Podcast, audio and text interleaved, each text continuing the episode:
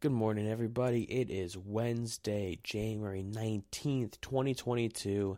This is our Daily Marwen, the podcast where we look at a different shot of Welcome to Marwen, directed by Robert Zemeckis, every day and figure out what is it going to say about our life.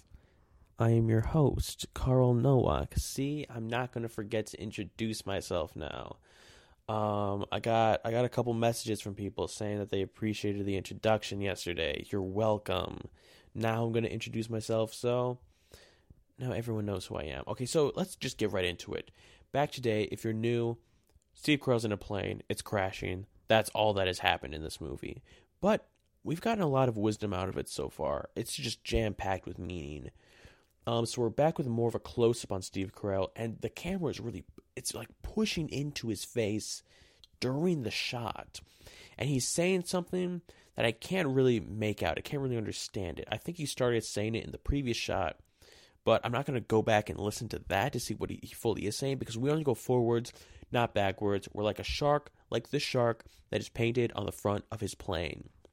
Now, we're pushing in. In filmic terms, usually that um, brings a certain intensity to the shot. And that's really what it does here to intensity. So be intense today. You got it. Whatever you're going to do today, go at it with intensity, with ambition, with intention.